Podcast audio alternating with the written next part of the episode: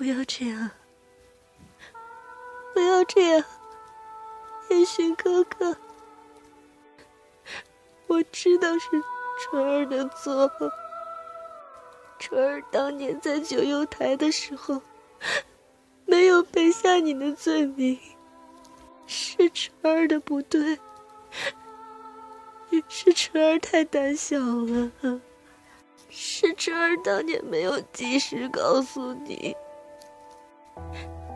因为我早就知道了，父皇想要杀你的，我当时想要去告诉你的，可是。我母妃，我母妃，她就死在我面前，她流了好多血，好多血，我当时就特别害怕。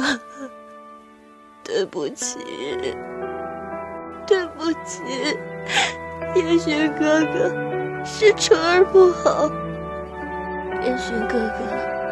求求你，求求你，不要造反好不好？春儿不要了，春儿什么都不要了，春儿不要嫁给你了，只希望你可以活着，只要你活着，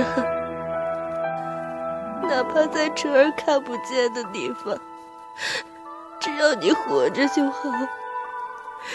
烟熏哥哥，啊，结束了。